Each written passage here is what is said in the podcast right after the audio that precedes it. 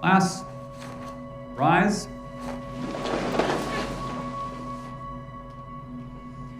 I swear I will observe the law, conscientiously fulfill my duties at home and school, be faithful and obedient, and pledge absolute allegiance until death to the leader of the Nazi Empire, Adolf Hitler.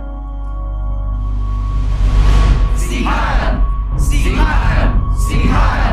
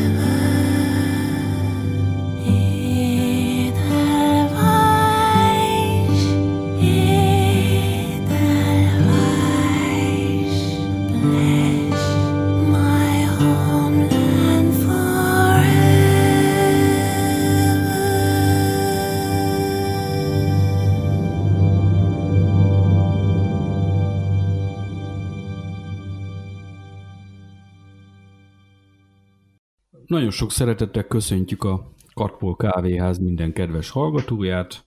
Én Szávahe vagyok, megbízott műsorvezető. Jól számolom, ez a Katpol Kávéház 55. adása. Körünkben van Sir Dave, Hello! illetve Rodin jött még el hozzánk. Sziasztok, üdv mindenkinek! Témánk pedig egy körülbelül egy éve beígért sorozat kibeszélő lesz. Ez pedig az Ember a Fellegvárban című amazonos sorozat. A szó tényleges és átvitt értelmében egyaránt. El is kezdhetnénk ott, hogy miért is választottuk mi ezt a sorozatot kibeszélőre. Azon túl, hogy volt egy szavazás erről a honlapon, ahol ez nem tudom, hanyadik volt a sorban, de úgy emlékszem, az összes előtte lévőt már kibeszéltük. Hát igazából nem tudom, amikor néztem, akkor egyfelől érdekes volt, másfelől nem az az univerzum, amiben az ember szívesen élne. Amikor olyan érzésem volt, mintha Rick és Mortit néznék, akkor olyan érzésem volt, hogy annyira nem szeretném ezt nézni, de, de muszáj volt. Részemről ez lenne a motiváció.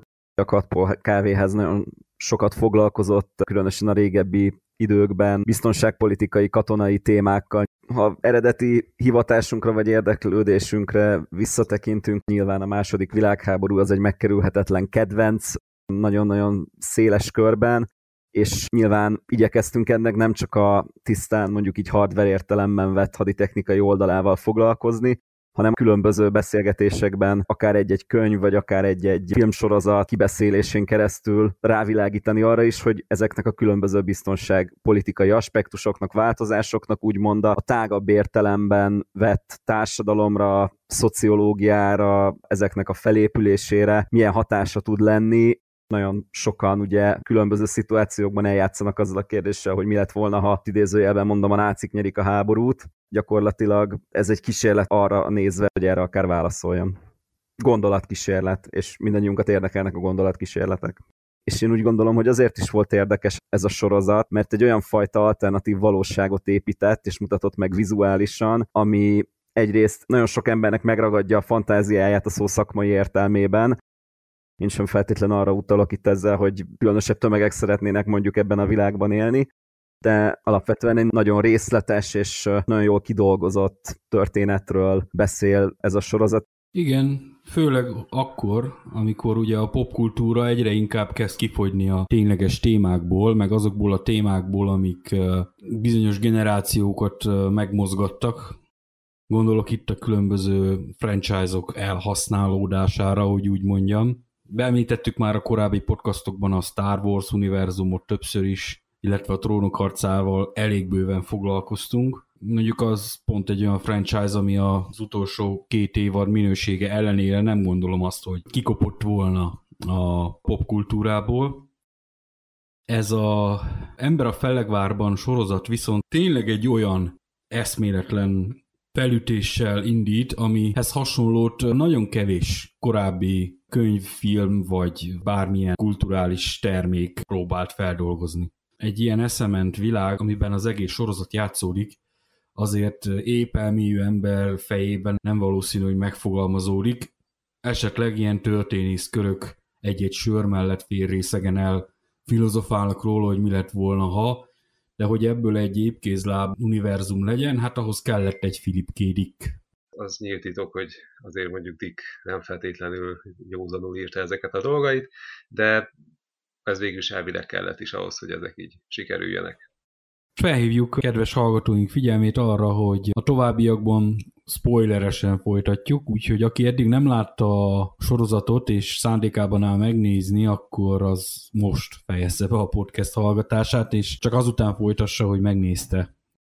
Dick munkássága kapcsán én igazából a titán játékosait ismerem, és ott is ugyanezzel élt, hogy nem nagyon foglalkozott azzal, hogy felvezesse a szituációt, hanem egyszerűen megjelentek a karakterek, megjelent a probléma, és utána egyébként az, hogy a titáról érkező földön kívülek végig is hogyan alázták le az emberiséget, és utána hajtották igába, az egy ilyen mellékszál. Tehát, hogy ott is inkább a karakterek közötti drámát építette föl, és szerintem ezt tette lehetővé számára azt, hogy tényleg a lényeges dolgokkal fókuszáljon. A világépítés az végül is úgy megtörténik, ahogy az ember olvassa, és próbálja magába rekonstruálni, hogy mégis mi, mikor történhetett. Ha már itt a könyvnél tartunk, milyen eltérések vannak a könyvhöz képest? Mert ugye az nem egy nagy terjedelmű írás. A sorozatban sokkal több minden történik, mint ha ugyanezt egy film novella formájába újraírnánk, vastagabb lenne, mint az eredeti könyv. Bőségesen. De ezen túlmenően milyen eltérések vannak, amik szignifikánsan jobbak vagy rosszabbak a könyvben vagy a sorozatban? Ugye a felépített világ, a karakterek és az egész cselekmény szempontjából. Hát karakterek szempontjából borzasztó a könyv tehát nem átgondoltak. Itt egyébként a forgatókönyvírók sokat dolgoztak, ugyanis eredetileg teljesen hanyagok voltak a szereplők. Tehát, hogy Julia, amikor megszabadul Joe-tól, akkor igazából a könyv szerint ő így megy a hotelből, és akkor olyan csinálni kellett volna vele valami, de igazából kit érdekel. Tehát, hogy magából sorozatban sokkal feszesebbre írták a karaktereket, sokkal kiélezettebbre a helyzetet. A könyv az úgy eléggé egyébként ilyen, ahogy esik, úgy puffan megközelítéssel szeretett élni. Lehet, hogy itt is úgy lett volna jobb olvasni, hogy az ember előbb belolvassa és utána megnézi a sorozatot, hogy ne legyenek előfeltevései a karakterekkel szemben, de ez, ez tényleg az az eset, amikor rosszabb a könyv, mint a film. Tehát maga a koncepció jó volt a Men in High Castle-nek, meg korszakformáló, csak jobb lett a sorozat. Egyébként voltak benne eltérések, dramaturgiailag érthető eltérések, mert ugye a könyvbe ott könyveket írt, Men in the High Castle itt pedig filmek vannak, hát értelmszerűen most egy néma filmet sokkal könnyebb bemutatni egy sorozatban, mint könyveket. Mondjuk ez önmagában egy érdekes fejlemény, mert ugye a mozgókép megjelenése előtt rengeteget olvastak az emberek, mondjuk a 19. század végére gondolok. Az volt lényegében az írott sajtó aranykora is. Széles tömegek olvastak újságot, járattak színes lapot, meg ugye az információ papíron jutott el az emberekhez, legtöbbször újságok vagy táviratok formájában. És ugye ehhez képest a 20. században a mozi, mint egy új technológia, teljesen más átjárókat nyitott, hogy úgy mondjam, a nagy tömegekhez. Erről volt már egy külön hadakutyán adás is, hogy a háború és a filmművészet hogyan talált egymásra. Én ezt a változást mindenképpen egy jó ötletnek tartom, mert ugye a filmet az is érti, aki nem tud olvasni azért egy mozi mégiscsak hatásosabb, nagyobb közösségi élmény tud lenni, mint mondjuk egy felolvasó est. Van olyan rész esetleg a, a sorozatban, amihez hasonló cselekvény a könyvben nincs?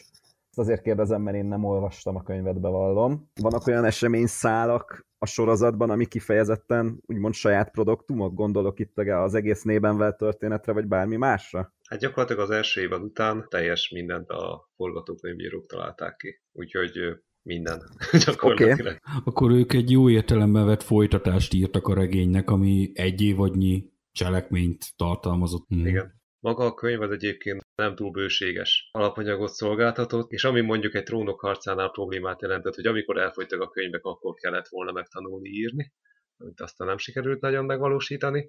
Pont hogy az volt az erény, hogy volt egy nagyon jó kidolgozott koncepció, amit szerencsére annyira nem vettek figyelembe, mert hát, hogyha az eredeti karaktereknél maradunk, akkor viszonylag lehet, hogy gyorsan elfogytak volna a nézők, és igazából ezt sikerült úgy felépíteni, hogy a forgatókönyvírók végül is ráértek építkezni.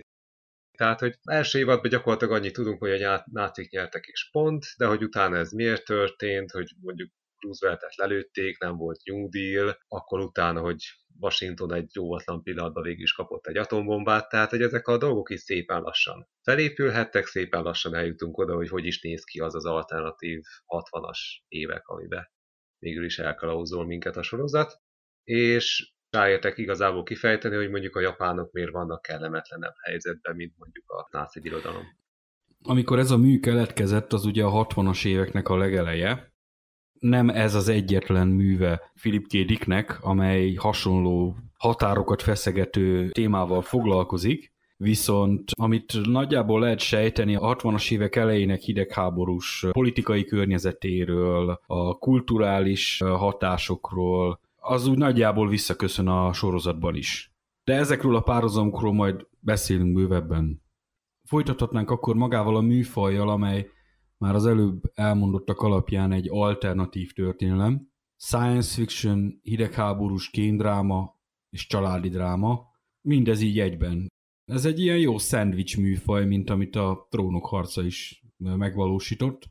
Szerintem ez is elég jól sikerült, bár jóval kevesebb rétege van ennek, mint mondjuk a trónok harcának volt, de így is egy felső közép kategóriás eredmény lett ebből. Hát, hogyha magát a hidegháborús kémdrámát nézzük meg a szifit, akkor tényleg érdekes, hogy hogyan próbálták ezt az időszakot rekonstruálni. Tehát, hogy tényleg ami látszik a náci birodalomból maga a technológiai fejlettség, amit igazából a japánok vagy nem tudnak, vagy nem akarnak annyira másolni, tehát itt azért érdekes, hogy ezek a dolgok annyira nem mozdulnak. Ami még számomra tetszett, hogy próbálják bemutatni azt, hogy tényleg a diplomácia világban gyakorlatilag a második, harmadik vonal az hogyan próbál kommunikálni a hivatalos csatornákat, amikor megkerülve. Pontosan azért, hogy ne fajuljanak el különösebben a dolgok, tehát amikor konkrétan itt tényleg az atombomba. Hát nem is maga a technológiát juttatása volt a japánokhoz itt a kérdés, hanem inkább az, hogy hogyan használták föl magát a filmet ami igazából egy alternatív univerzumból érkezett, viszont bőven elég volt annak elhitetése, hogy a japánoknak van mm-hmm. valami, és akkor ezáltal már nem lehet lecsapni a japánokra. Ez igazából egy ilyen kicsit fordított hidegháborús helyzetet jelentett, hiszen mondjuk az amerikaiak valószínűleg nem igazán szerették volna egy első csapásba elpusztítani a Szovjetuniót, mert igazából kit érdekel, hanem ott, ott egy ilyen pont fordított sok volt, hogy ott egyszer csak rájöttek, hogy te jó Isten, azok ha akarnának, akkor tudnának támadni atombombával. Itt pedig igazából azt látjuk, hogy mikor a japánok fölrobbantják az első, na végre sikerült atombombájukat, akkor így nézik, hogy hát nem biztos, hogy a németek el fogják ezt hinni, hogy ez, ez volt az első nagy robbanásuk, mert hogy picit kisebb, mint ami a videón volt. A gangsterfilm az igazából megjelenik félig meddig a, mégis a jakuzák esetében, gyakorlatilag tovább vihették magukba azt a politikai, félig meddig anarchisztikus állapotot, ami végül is jellemző volt Japánra a világháború előtt meg alatt, és hogy utána emellett még ott tényleg eltrédel maga a jakuza is egy ilyen félig megtűrt szereplőként birodalmon belül. Szifinek igazából annyira nem mondanám. Jó, hát a nével veltbe való átmenés az, az tényleg végülis tartalmaz ilyen sci elemeket, amikor a párhuzamos univerzumban mászkáltak. Meg mondjuk Julian magában egy érdekes élőlény sci szempontból is, de engem inkább tényleg ez a társadalmi dráma az, ami jobban mm-hmm. megfogott. Nyilván azért vannak még rétegek. A karaktereknek a a fejlődése vagy nem fejlődése olyan értelemben, hogy nagyon sok karakter indul el olyan fejlődés utakon, ami igazából tragédiába torkollik, és ilyen értelemben ennek a realitása és az, hogy, hogy hogyan helyezi ezeket a karaktereket nehéz, majd még nehezebb, majd legnehezebb döntési helyzetekben nagyon sokszor a történet, amiben igazából vagy logikusan, vagy egyszerűen csak a szerencse forgandósága okán nincs jó kimenet. Ebben szerintem különösen a, a történet kibontakozó fázisában az elején nagyon jó a sorozat, és aztán ahogy haladunk előre, úgy válnak ezek egyre esetlegesebbé, vagy inkább furcsává. Akkor folytathatnánk is a kultúrtörténeti előzményekkel. bár konkrétan a szerző munkásságát, mármint aki az eredeti könyvet írta, én sem ismerem kifejezetten részleteiben, de ami nekem előképként felmerül, és ez azért is érdekes, mert ott ugye maga regény és a filmadaptációja ennek a sorozatnak a nem is az előzménye, de időben ugye ez korábban készült, viszont ugye később, mint maga az alapjául szolgáló regény. Nem tudom, hogy a Fáterland vagy a magyar fordításban Führer nevű remek művet ismeritek -e esetleg, ami nagyon hasonló alapszituációval játszott, csak egy sokkal szűkebb világ szeletet emelt ki, mert gyakorlatilag egy ilyen klasszikus nyomozós, maffiás történet volt a, az immár úgymond elnácult Amerikában. Nagyjából ugyanebben a 60-as évekbeli időszakban, ahová a most tárgyalt cselekményt is helyeztük, csak azzal a különbséggel, és ez majd talán amikor a lezárásról beszélgetünk a történetnek, akkor fontos lesz, gyakorlatilag egy témára hegyezte ki ezt az alternatív univerzumot, hogy mi történt azokban a bizonyos táborokban Kelet-Európában, és mi nem, és ez mondjuk 20 évvel később mennyire volt ismert a, világ közvéleménye számára egy ilyen alternatív német ország és szövetségesei győzelem esetén, és, és mennyire nem. Ami ugye egy nyilvánvalóan tagadhatatlanul fontos, de mégiscsak egy kisarkított részlete az egész történelmnek és az egész szociokulturális jelenségnek. Ehhez képest ez a világ, amit, amit a Men in the High Castle, az ember a fellegvárban épít, ez jóval bővebb, mert arról is beszélni próbál, hogy, hogy hogyan változott elsősorban az a több részre szakadt Egyesült Államok társadalma ezeknek a történelmi eseményeknek a hatására, a különböző területeken, hogyan alakult az emberek élete, és egyáltalán milyenek azok a mindennapok, amik az ő életüket jellemzik, úgyhogy lényegében a háború maga az, az egyfajta, már majd, hogy nem történelmi távlatban van, hiszen, hiszen majdnem 20 év eltelt a háború vége után, és mind a karakterek szintjén, mind a karaktereken keresztül megismerhető szervezetek, államalakulatok szintjén én úgy gondolom, hogy egy, egy kellőképpen teljes képpel indít, és ez különböző megbukásokon keresztül azért végig is halad a történeten, és ahogy, ahogy haladunk később évadok és a végén a lezárás felé,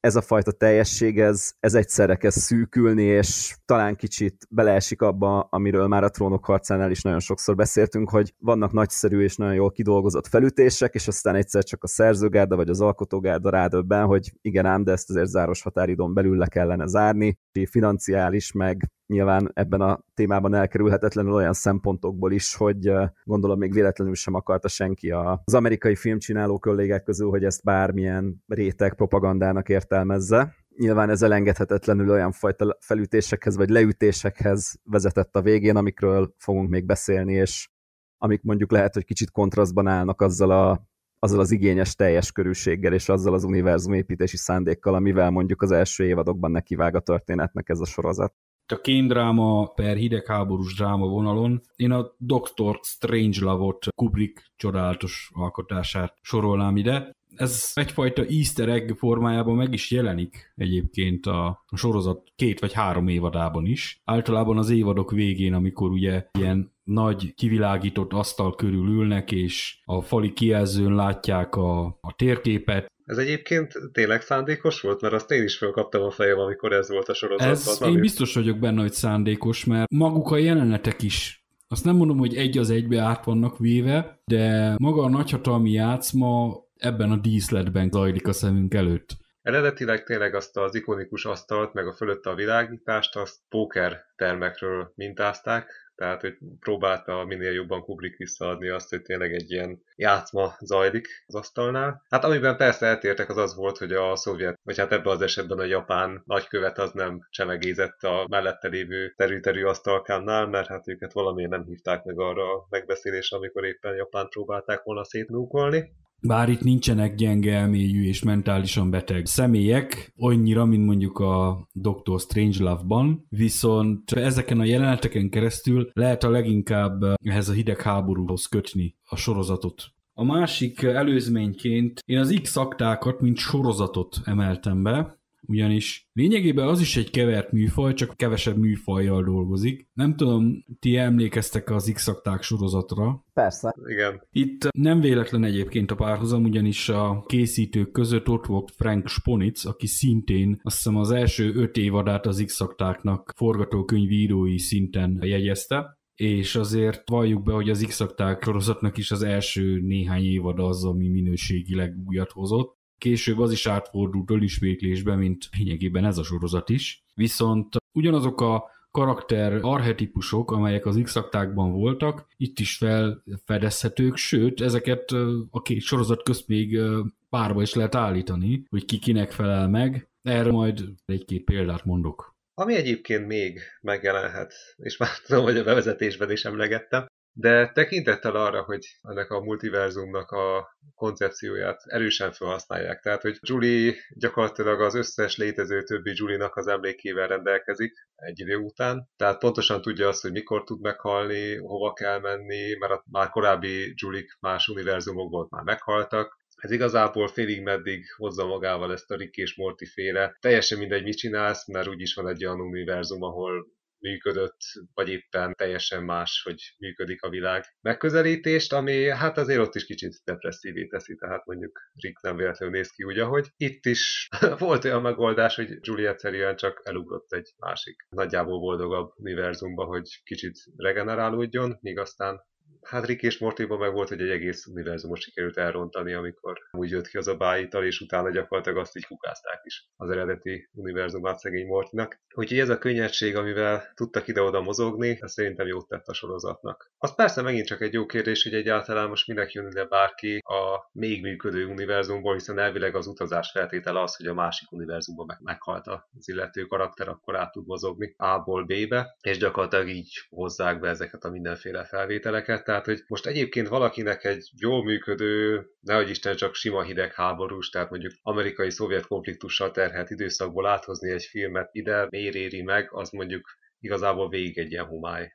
Csupán a politikai játszma egy eszköze volt ez, vagy egy ilyen kis cheat ebben a játékban, információt, illetve pozíciót lehessen vele szerezni.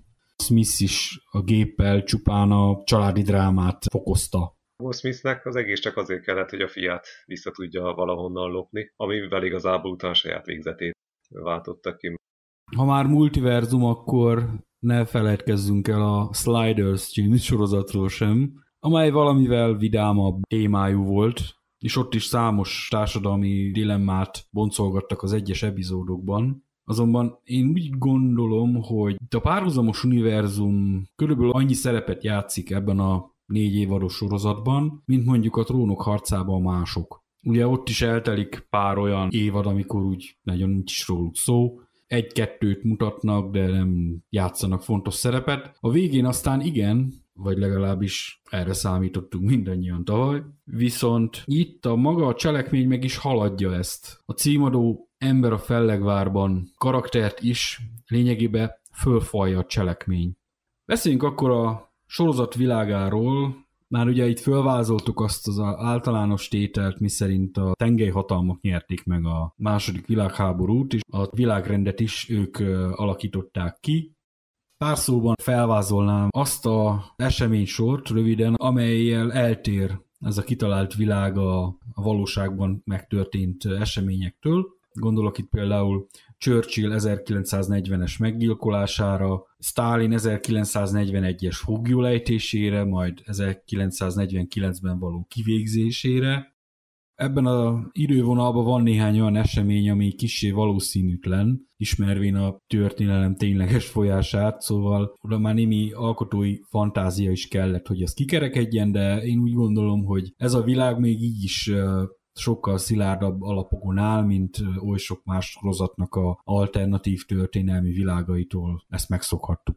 Azt már Dave is mondta, hogy a nagy gazdasági világválságból az Egyesült Államok nem is lábalt ki jóformán, mint ahogy az a valóságban megtörtént, és például Rooseveltből sem lett elnök, hogy egy New Deal legyen belőle. Ezzel szemben Európában a németeknél nagyjából ugyanaz lezajlott, mint a valóságban. Nagyjából 1941-ben húzható meg az a vonal, amikor ugye az egész alternatív univerzum úgy szignifikánsan elkezd eltérni a valóságtól. Onnastól kezdve, mivel nincs érdemi amerikai részvétel a háborúban, nincs hadba lépés sem, ezért a brit birodalomra marad az ellenállás, amely brit birodalom 1945-tel leteszi a fegyvert, a gyarmatai fellázadnak, deklarálják függetlenségüket, első látásra, mint ahogy a valóságban is történt. A birodalom ugyanúgy átalakul, csak egyben katonai vereséggel és a birodalom végével is.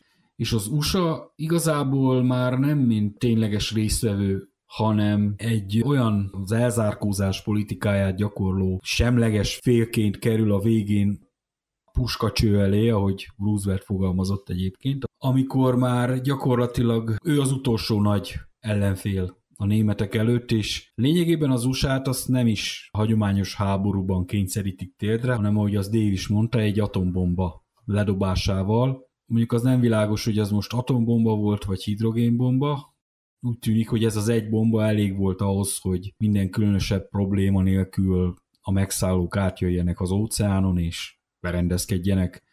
Ennek megfelelően a nagy német birodalom, a japán birodalom, a semleges zóna, illetve az el nem kötelezett országok működnek ebben a világban. A két szuperhatalom és a kettejük között húzódó semleges zóna a cselekmények meg az egész történetnek a fő helyszíne. Igazából kitekintést csak Észak-Amerikára kapunk. Jelenetek vannak ugyan még Európában, Berlinben, meg egyéb helyeken, de ezen túlmenően olyan sokat nem tudunk meg az Amerikán kívüli világról, gondolom. Viszont az Amerikán belüli leosztást azt azért elég jól bemutatják nekünk. Gyakorlatilag a németek esetében a nagy német birodalom az tényleg egy egységes valamiként épül föl, tehát hogy lehet, hogy Washington az egy ilyen azóta is gőzölgő kráter, de mondjuk az összes többi területet fejlesztették, építették, mágnesvasút, rakétarepülő, meg tényleg egy ilyen birodalom útjára létezik. A japán birodalom meg körülbelül ráülnek a nyersanyagokra, van egy katonai közigazgatás, de kicsit nekem olyan, mint a Star Wars-ban a birodalom, hogy hát amikor ott vagyunk, és akkor ott van a nagyhajó, meg a gyalogság, meg minden, akkor létezik a hatalomnak a projekciója. Amikor mondjuk nem vagyunk ott teljes katonai haderővel, akkor meg már is cincognak az egerek. Most ugyanúgy a Yamato csatahajóval úsznak be, amikor rendet kell tenni San Franciscóban, és hát az a hajó az most már hány éves, tehát hogy komolyan 30 éven keresztül most gyakorlatilag ugyazt a technológiát használják, tehát hogy ott mintha így elmaradt volna a technológiai forradalom igazából látszik, mintha nem tudnának mit kezdeni a rájuk bízott területtel, hogy elfoglaltuk, meg az úgy jó, de hogy nem építenek utána rá semmit. Az egy ilyen nagyon érdekes, hogy a japánok mennyire nem használták ki gyakorlatilag az amerikai területnek az elfoglalását egy ilyen talány volt számomra, hogy végül is ők aztán miért nem tudták ezt kiaknázni. Tehát ott van tényleg a bolygónak a másik fele, ami az övék. Valószínűleg ugyanúgy tudták hasznosítani, mint a németek a nyugati oldalát a bolygónak, és ennek ellenére igazából azt látjuk, hogy hát ha lepukkantságát tekintve a San Francisco környéke sem különösebben tér el a középső amerikai területektől, és igazából, mint aztán kiderül a sorozat végére, hogy Japánnak igazából az egész terület azért kell, hogy hozzáférjen a Texasban bányászott kőolajhoz, tehát hogyha nem lenne semmi, csak egy vezeték menne át egy sivatagon, az igazából irodalmi szempontból bőven ugyanazt jelenteni. Nekem inkább ez volt a meglepő. Illetve Észak-Amerika felosztásánál, hogy a semleges zóna az Egyébként is, hogyha most megnéznénk az USA-t, akkor valószínűleg az most sem a gazdaságilag legizmosabb területeknek a kategóriája. Illetve itt az USA esetében még drámai a helyzet, hiszen hogyha belegondolunk, hogy New Deal az igazából nincs, vagy nem volt, gyakorlatilag nem tudtak kilábalni a 33-as válságból, és a japánok se igazából foglalkoztak vele, hogy mi történik, akkor gyakorlatilag már egy 30 éves gazdasági recesszió, stagnálás, plusz még a háborús veszteségek, amelyek azt ott víz alatt tartják. A 1947-es évtől kezdve gyakorlatilag olyan állapotban maradt, mint a háború alatt volt. Nem volt fejlődés, nem építették nagyon újjá, Engem inkább az NDK-ra emlékeztet, mert ugye az NDK-ban is rengeteg épületromot csak a 60-as években takarítottak el. Ennek következtében szerintem nagyon szépen látszik a különbség, hogy amit próbáltak a kétféle birodalmi hozzáállással kiemelni. Aztán persze nagy német birodalom úgy, hogy maga alatt vágja a fát, mert amikor így a Hausmann elégedetten mutatja be, hogy milyen szépen gátat építettek Gibraltárnál, és hogy azzal majd vize erőművel fognak áramot termelni, akkor az ember tudja, hogy így akkor most elindul a visszaszámlálás az ökológiai katasztrófa irányába, tehát hogyan szárítsuk ki a teljes európai kontinensnek legalábbis a nagy részét projektje elindul, úgyhogy végül is lehet, hogy egy olyan 20 év múlva már az a nagy német birodalom se lesz akkora. ennél a két különböző hatalmi berendezkedésnél, és azoknál a párhuzamoknál, hogy ezek mondjuk hogyan rezonálnak arra, ami mondjuk a 60-as években tapasztalható volt akkor, amikor mondjuk a mű készült. Itt azért még pár analógiát érdemes figyelembe venni.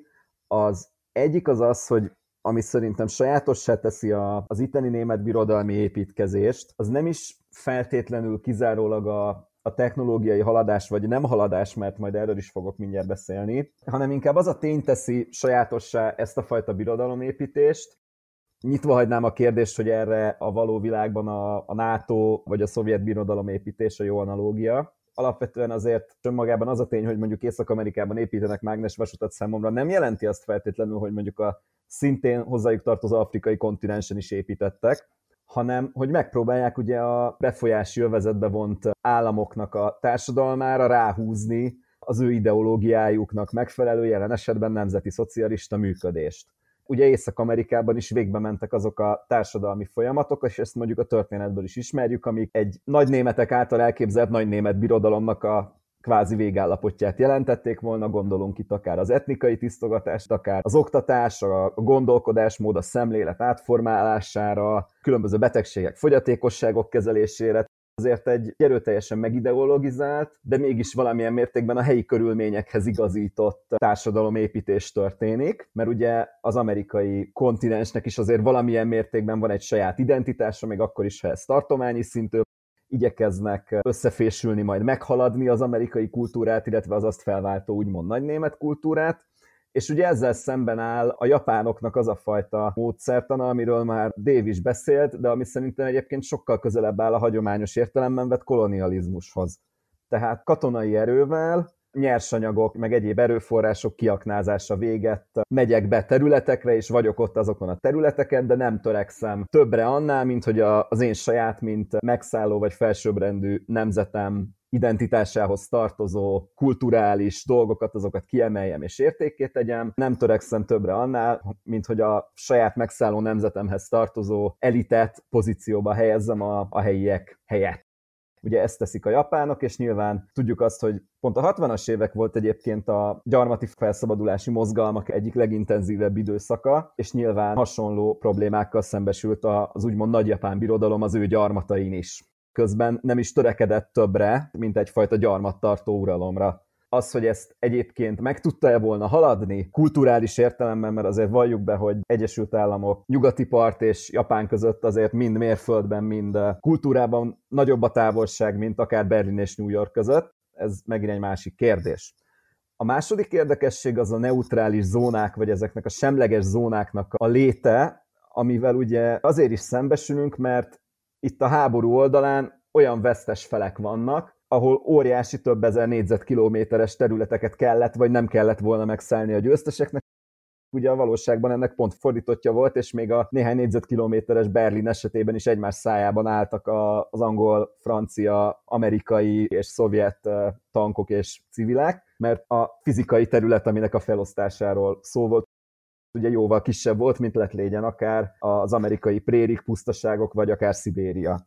Nyilván ezeknek a bufferzónáknak a léte az elválaszthatatlan attól, hogy jóval nagyobb sajton kellett megosztozni a győzteseknek, mind lakosság számban, mind pedig területben, és én emiatt is egyébként egy nagyon reális kimenetnek tartom azt, hogy ezek a semleges zónák, ezek a holterek létrejöttek, ez viszont oda vezetett, és ez a harmadik eltérés alapvetően nem volt ugye egy annyira éles ideológiai szembenállás a németek és a japánok között, még akkor is, hogyha egymás kiirtásán gondolkozik a politikai elit, és különböző nukleáris fegyvereket próbálnának bizonyos frakciók egymásra dobálni, de mondjuk a propagandában, vagy az ideológiában azért olyan alapvető szakadék az nem volt, vagy én nem érzékeltem a németek és a japánok között, mint ami mondjuk akár a 60-as években a Szovjetunió és az USA és szövetségesei között fennállt. Ebből viszont az is következik, és itt kanyarodunk a Yamatóra és társaira, hogy hiába tűnik első ránézésre technológiailag mondjuk akár fejletnek a nagy német birodalom, és az ő mágnesvasutai és rakétái és lebegő Osprey-re hasonlító helyből fel leszálló műtyűrjei, ha megnézzük azt, hogy a 60-as években hol tartott az úgymond valódi világ, akár űrkutatásban, űrutazásban, akár például az atomfegyverek szofisztikáltságában, azért nagyon sok olyan terület is van, ahol ez a világ nem fejlettebb, mint a valódi. Pont azért, mert a két egymással szemben álló hatalmi blokk az nem állt olyan élesen szemben egymással, és nem készülült egy olyan fajta versenyre, mint akár a Szovjetunió és az USA. Tény róla, hogy űrkutatásban nem áldoztak sokat, de azért a Hausmann egyszer emlegeti, hogy ha a névelvelt projekt működik, akkor igazából nem is lényeges nekik, hogy az űrbe terjeszkedjenek, hiszen akkor terjeszkedhetnek más alternatív univerzumokban, ami mondjuk kicsit megnehezíti azt, hogy na jó, de akkor ott az összes embernek halottnak kell lenni, aki át akar menni. Tehát ezzel a aprósággal nem számoltak, hogy hogyan csinálnak maguknak ott helyet, ahhoz, hogy ott meg tudjanak telepedni. Még a semleges zónával kapcsolatban elmondanám azt, hogy ugye az amerikai történelemnek számos pontja megjelenik a sorozatban. Gondolok arra, hogy ugye a Mississippi vonaláig voltak fölpalcálázva nagyon sokáig a területek, és ami azon túl volt, azt hívták úgy, hogy vadnyugat. És ugye a cowboy mítosz az innen ered, és ugye ezek a területek ma se túlságosan fejlettek, ahogy azt Dével mondta, ennek a sorozatnak a világa is egy hasonló 20. századi vadnyugatot képzel itt el. Ha most itt behelyettesítjük a Egyesült Államokat mondjuk a 1800-as évek elején, és Mexikót mondjuk a idézőjelbe véve japán birodalomnak, a kettő között is volt egy óriási üres terület, szóval ez az a törvényen kívüli világ, ami nagyjából a Mississippi folyótól a mexikói határig terjed, amelyet ugye a vadnyugatnak hívtak, elég sokáig, ami aztán később egy-két aranylázat leszámítva valamelyest megszelidült, mikor fölépültek a vasutak, meg minden. Valami hasonló törvényen kívüli világot látok én ebben a semleges zónában, ami ugye melegágya lehet sokféle dolognak, a gazdagságnak, meg a lehetőségeknek, ugyanúgy, mint egy kilátástalan életnek ahol igazából nincsenek törvények, és ahol csak ezek a marsallok, úgymond az egyszemélyi békebírók, mint a serifek a vadnyugat hőskorában, ezek bírják a törvényt. Hasonló semleges zóna egyébként van Szibériában is, de mivel az is ugyanolyan lakatlan vadterület, mint ez az új vadnyugat a észak-amerikai kontinensen, ezért én arról most nem igazán beszélnék. Kínáról nem túl sokat tudunk, valószínűleg Japán ugyanúgy elkezdte megenni, viszont az utolsó évadban megjelennek azok a hírek, hogy hát egyfelől a nyugati parti lázadókat, szabadságharcosokat, terroristákat, mikor éppen miket, végül is kínaiak támogatják fegyverrel, és ez ilyen aranyos kérdés. Egyfelől tudjuk, hogy Mao elvtárs ugye a japánok ellenében nem volt túl aktív a második világháború alatt, finoman szólva, polgárháború során is szovjetek hiába tömték ki fegyverrel, végül is tudjuk, hogy nem feltétlenül fegyverrel győzött, hanem egyszerűen a köztársasági párti tábornokok elkezdtek ellene nem harcolni, és nem álltak át, nem is voltak de facto megvesztegetve, csak valahogy nem úgy jött nekik a harc össze. Utána békésen érdegéltek a népköztársaság területén még a kulturális forradalom alatt is. Ebben az esetben Kína hát gyakorlatilag már a második világháború előtt is folyamatosan zajló ilyen evolúciós játék során, hogy gyakorlatilag eljuthattak megint egy olyan szintre, hogy a folyamatos kiválasztódás megteremtett egy olyan politikai elitet, ami képes volt a japánokat megszorongatni annyira, hogy kénytelenek legyenek a külső kitettségüket leépíteni. Ami mondjuk a japánok esetében hasonlónak mondanám, mint ami a szovjet blokkban kialakul, hogy katonailag megszállják, de kulturálisan meg azért annyira nem állnak közel, mint mondjuk a nagy német birodalom. Áll mondjuk egy 30-as évek Amerikájához, ami hát bőségesen a polgári mozgalmak előtti Amerika, tehát hogyha az ember kinyitja még Eisenhowernek is a második világháború könyvét, akkor ő ott elég keményen leírja, hogy hát, hogy Angliában nevelő célzatú brosúrákat kellett osztani az amerikai katonák között, mert hogy az angol népességben a fai öntudat az viszonylag gyenge, vagy sok amerikai katonában megröpögyödést váltott ki. Tehát e- ezek a párhuzamosságok igazából lehetővé tették azért a keleti parti kulturális konverziót viszonylag gyorsan, még úgy is, hogy igazából a jár null bekövetkezte, ami tényleg egy ilyen félimeddig kulturális egységesítés lenne a birodalmon belül, azzal igazából megvártak még 20 évet pedig mondhatnánk azt, hogy miért nem tették meg ezt, amikor leatomozták Washingtont, és utána elfoglalták az egész országot, akkor simán mondhatták volna azt, hogy jó, hát akkor leromboljuk a szabadságszobrat és viszontlátásra. Valahogy mégsem lépték ezt a dolgot meg, inkább valamilyen békésnek látszó kiegyezést próbált a nagy német birodalom is erősíteni, hogy inkább a birodalmon belüli kohézióval éljenek. És itt rá is térhetnénk a párhuzamokra. Gyakorlatilag nincs olyan karakter, esemény, konfliktus a sorozatban, amely valamilyen formában ne történt volna a valóságban meg, és ne tudnánk behelyettesíteni ezeket.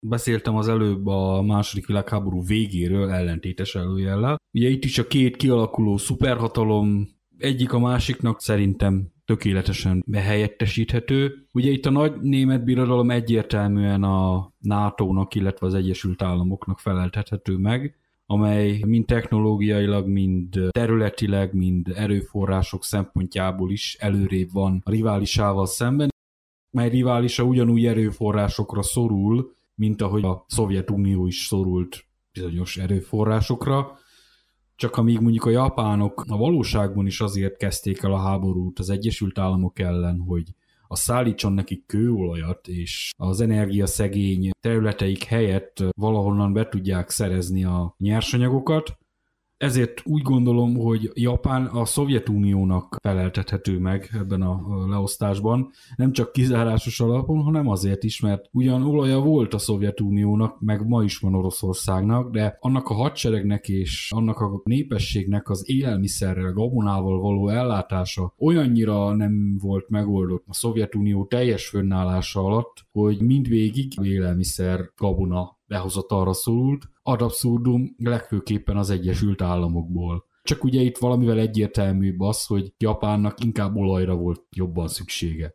Viszont olyan jellegű ütköző zóna vasfüggöny nincsen, mint amilyen volt mondjuk Németországban a háború után. Valószínűleg azért, mert hát a bufferzóna is ezért van.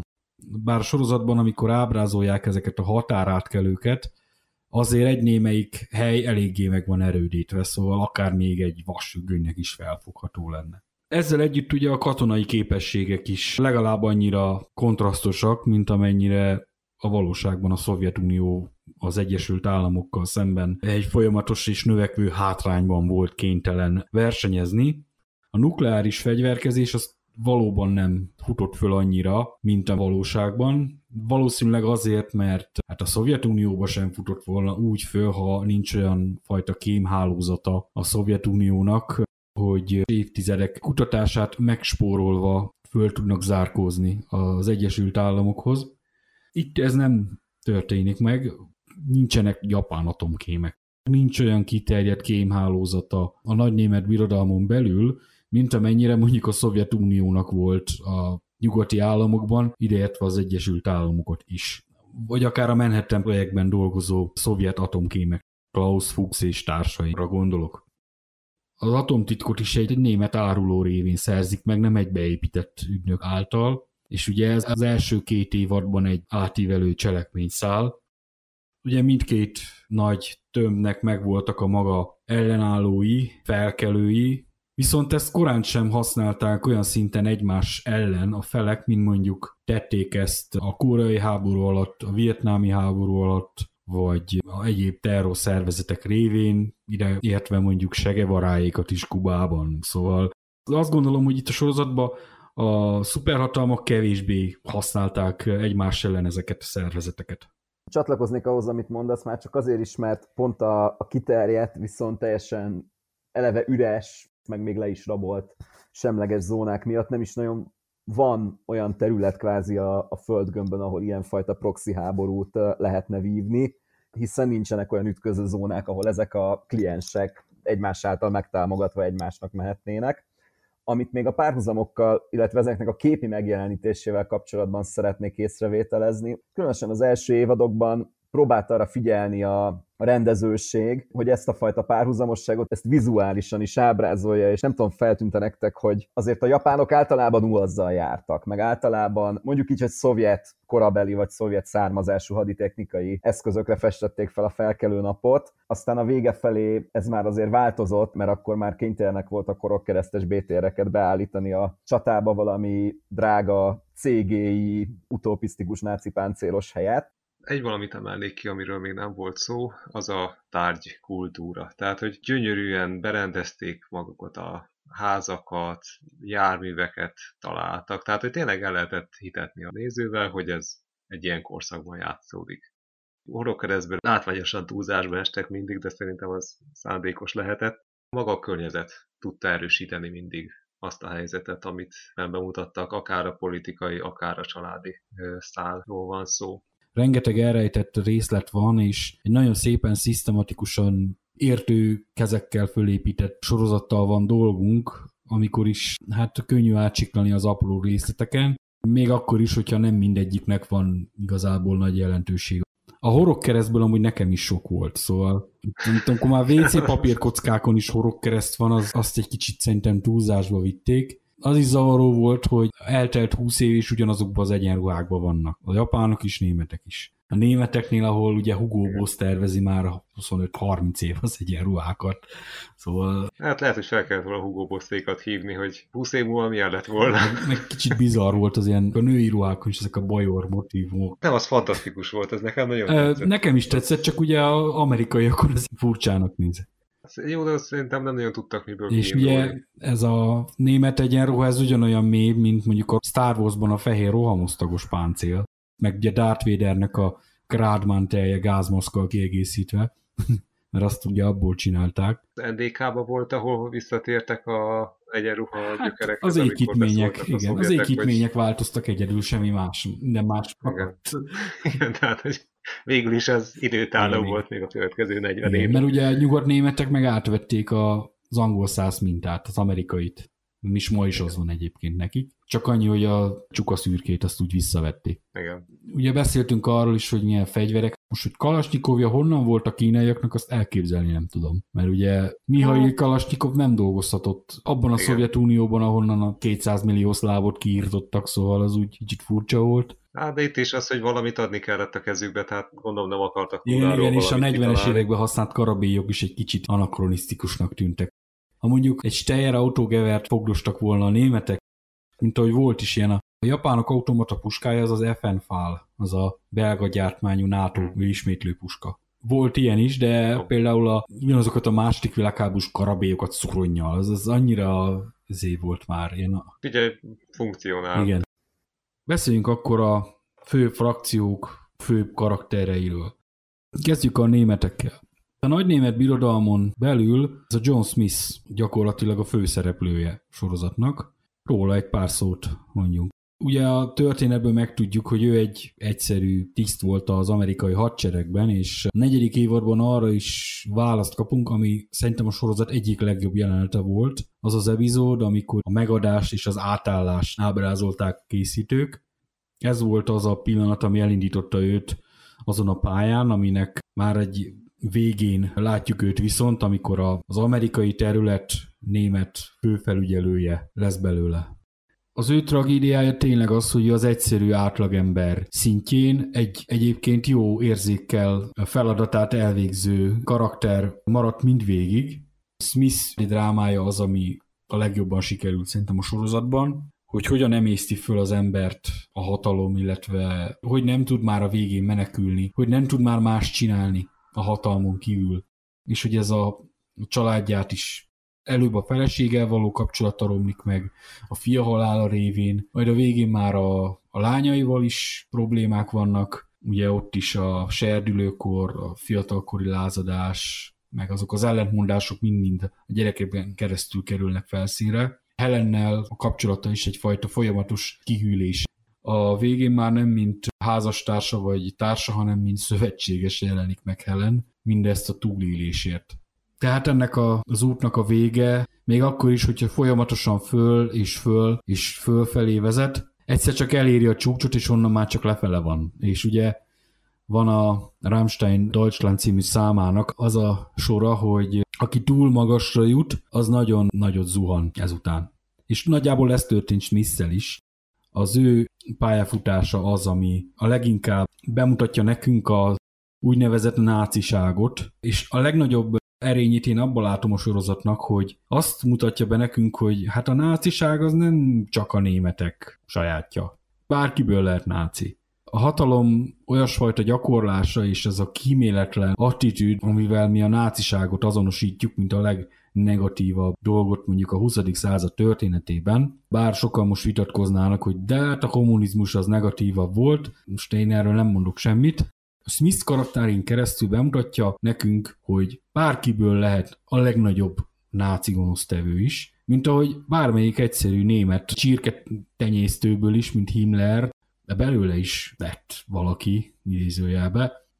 Végre egy olyan sorozat, ahol Kovács a főszereplő, ráadásul Kovács János, tehát nem, nincs túl bonyolítva a dolog.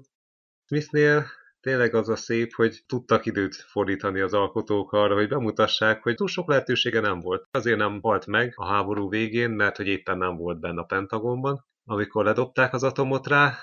A háború végén igazából, hogy nem akar éhen halni, akkor fölveszi az uniformist, fölvette az uniformist, és hát utána szépen, ahogy lassan halad fölfelé a langrétrán, nagyon jól érzékelik, hogy ez egy veszélyes szituáció. Tehát, hogy amikor Himmlerék mennek hozzájuk családi ebédre, akkor többször is említése kerül, hogy hát, hogyha valamit elrontanak, akkor simán meghalhat, vagy kiírhatják az egész családjukat. Tehát, hogy ő volt a leges legjobban szerintem tisztában a helyzetével. És amennyire ügyesen játszott a politikában, gyakorlatilag mindvégig, aztán az lesz a veszte, hogy családi fronton viszont, hát mondjuk azt, hogy elhanyagolta a dolgokat.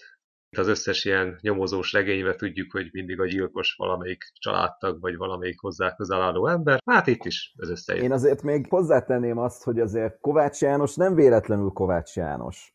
Tehát úgy lesz gyakorlatilag Észak-Amerika teljhatalmú SS kötőjel ura, hogy igazából olyan túl nagy kedve sincs hozzá, meg alapvetően, hogy mondjam, a lelkesedés sincs úgy kifejezetten ráfestve az arcára, és tényleg kicsit olyan az egész, mintha ő csak azért vállalná fel ezeket az előléptetéseket, hogy elkerülje a kivégzést. Tehát kicsit olyan ez a rendszer, mint az ilyen nagy nemzetközi tanácsadó cégeknél ez az upper out szituáció, tehát, hogy vagy még feljebb lépsz, vagy kirúgnak, és ha még feljebb léptél, akkor, akkor még több számot kell hozni, és még magasabbak az elvárások, és ott megint két lehetőséged van, vagy még feljebb lép, vagy kirúgnak. De Kovács János dilemmája ilyen szempontból kicsi megrekedott, hogy ő csak azért lép följebb, mert meretetnie kell a családot otthon, és az, hogy ő egyébként most idézőjelben elvakult meggyőződéses náci lenne, az nem igazán egyértelmű, és, és ennek ellenére mégis vagy azért, mert szerencsés, vagy azért, mert mert felismeri a helyzeteket, és proaktívan tud bennük lépni, vagy azért, mert mondjuk úgy Berlinből kiválasztják őt, mint az összes rossz alternatíva közül a legjobb, valahogy mégis megúszza, és ha valamit szerintem a karakterfejlődés szempontjából a legkevésbé irreálisan sikerült kicsavarni a negyedik évad végére, az Kovács Jánosnak, John Smithnek a, a tragédiája, és az, hogy hogyan bukik bele ebbe a szituációba ő, és hogyan haladja meg egy idő után a, képességeit, hogy ezt a kettőt összeegyeztesse és menedzselje. Én is azt gondolom, hogy Smith gyakorlatilag folyamatosan túlnyerte magát.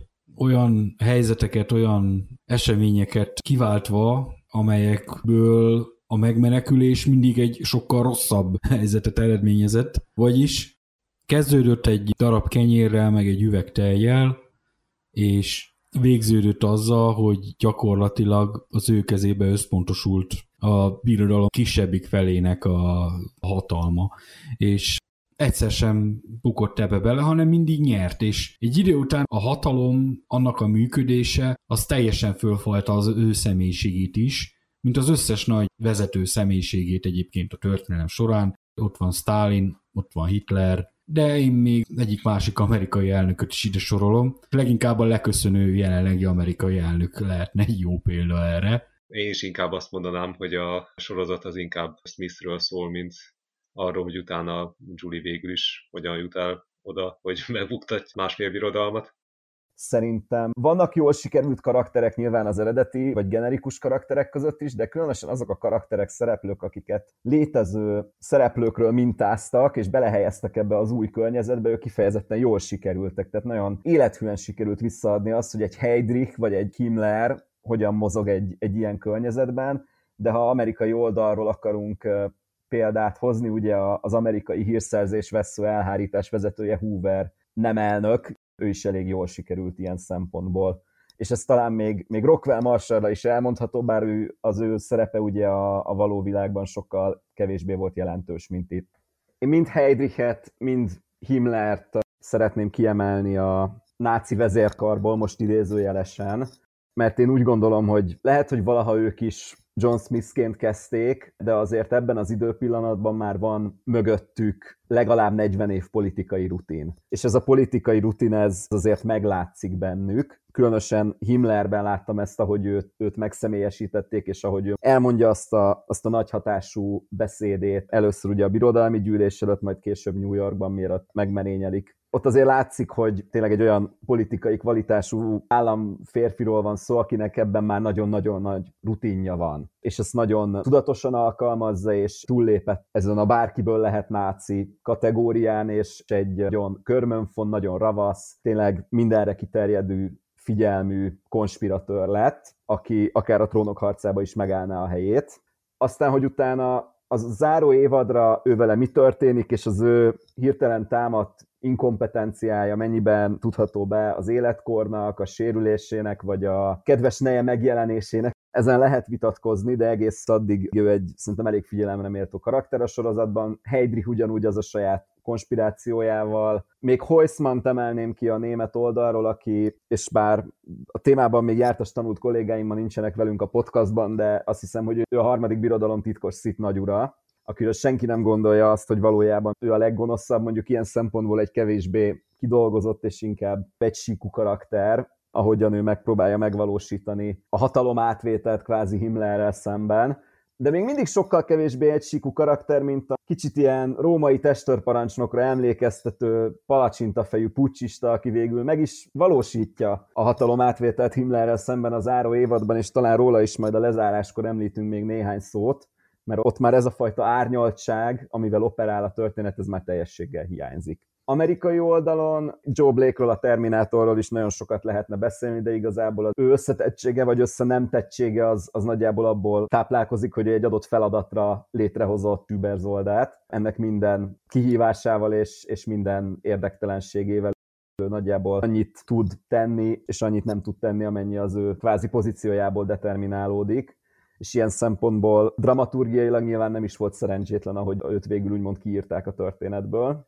Ként... Igazából neki már lejárt az első évad végén is a szavatossága. Na, onnastól kezdve, hogy felszállt a hajóra, ő csak úgy tudták bent tartani a történetbe, hogy összekapcsolták az édesapjával, Heismannal. Ennél sokkal több funkciója nem volt, valljuk be. Mindvégig egy olyan személy maradt, akinek mindig megmondták, hogy hova menjen és mit csináljon. Náló tényezőként ő soha nem játszott különösebb szerepet gyalog volt, úgymond a saktáblán. Nyilván dramaturgiailag az a tény, hogy kellett egy erős női karakter, aki lezárja a negyedik évadot, és ez Juliana lett. Nyilván erre a szerepre Joe Blake eleve nem felelt meg, és feleslegessé vált. Joe-nak egyébként is meg kellett halni, tehát ő olyan, mint a disznó a tanúban. A könyv szerint is megöli Julie, csak ott bénán.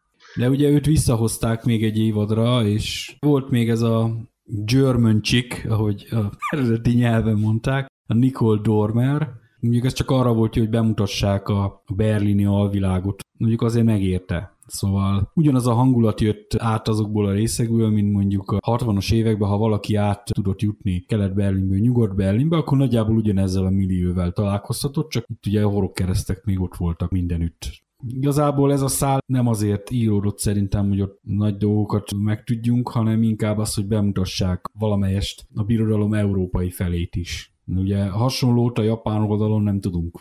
Az összes japán karakter az minden a nyugati parton volt az óceánban. Manzsúriára is csak utalgattak. Itt Sam Rockwell-t említettük, hát ő még szinte annyi szerepet sem játszott, mint Joe. Hát Igen, nulló emlék maradt, mint ahogy végül egyébként Hoover is Viszont Hoover sokkal jobban megírták szerintem. Hát mondjuk ott azért az alapanyag is kellően guztustalan volt ahhoz, hogy lehessen belőle még tovább dolgozni. Mm. Meg az amerikai és német titkosszolgálati hagyományok, fázisodott praktikáit Abszolút. tudta elegyíteni magában, tehát hogy ilyen szempontból szerintem nagyon jól hozzájárult a, ami lett volna, ha történet kibontásához. Térjünk át a japánokra.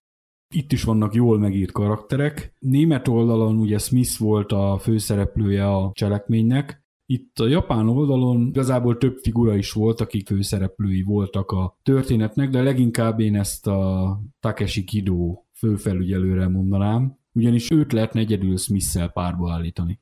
Ugye volt még a kereskedelmi miniszter, de hát ő csak a skifi vonalon kapcsolódott mond a nagy játszmához hozzá. Különösebben nagy szerepet nem játszott azon kívül, hogy volt neki tekintélye. Ő egy ilyen Obi-Wan Kenobi ebben a sztoriban, vagy egy Dumbledore professzor, vagy mint egy Gandalf a történetben. Kidó főfelügyelőt szerintem Laveretyi Pavlovics Beriáról mintázták, még úgy is néz ki azzal a kerek szemüveggel. Ő egy hasonló ívet ír le szerintem, mint Smith. Azzal a különbséggel, hogy neki a családi dolgairól leginkább csak a negyedik évadban tudunk meg egyáltalán valamit. Aztán így, mikor újra néztem, akkor már a második, harmadik évadban is voltak utalások, hogy hát neki van egy családja Japánban, meg hogy az egyik fia az Manzsúriába szolgál, amely később ugye a negyedik évadban megjelent, szóval voltak ennek is előzményei, de nem olyan folyamatos és jól felépített, mint mondjuk a Smith családja. Kidót, hogyha jól emlékszem, őt talán nem is japán vagy ázsiai színész játsza. Nem, Joel de la Fontaine, ő egy Fülöp-szigeteki. Határeset. Nekem egyébként nagyon érdekes volt Kidónak az a fajta vendettája, ahogyan ő úgy most idézőjelben zsidó ellenállás tagjait és Frank üldözte, és Kidó talán egyetlen egyszer ölt katonai egyenruhát a filmben, egyébként mindig ebbe a, ebbe a fekete skulós cuccban jár, amikor lefejezi Frankot. És ez, Igen, és ez nagyon... igen, az a második legszebb jelenete szerintem a sorozatnak. Ott éreztem azt, amikor láttam, hogy itt két karakter antagonisztikus ellentétének végére pont került. Igen, nem csak emiatt is, hanem amiatt is, mert ugyan nagyon sok látványos eleme van a japán állomány tagjainál az úgymond ideológiai hűségnek, meg ahogyan ők jó második világháborús japánok módjára szolgálják a császár, de ez a fajta elhivatottság talán Kidóban az egyik legjelentősebb, és ebből adódik az ő karakter drámája az utolsó évad lezárásában, amikor ugye ezt össze kell párosítania azzal az élménnyel, hogy Japán kivonul, és talán emlékezetes jelenet, amikor még utoljára lejátszák a japán himnuszt. Igen, amikor nézi a tévét. tévét. És ilyen értelemben, hogyha van még jól sikerült tragikus lezárás, akkor az övé is az, aztán, hogy ezzel nézőként mennyire tudunk azonosulni, mert ugye tudjuk, hogy ez ugyanaz a Kidó, aki ellenállókat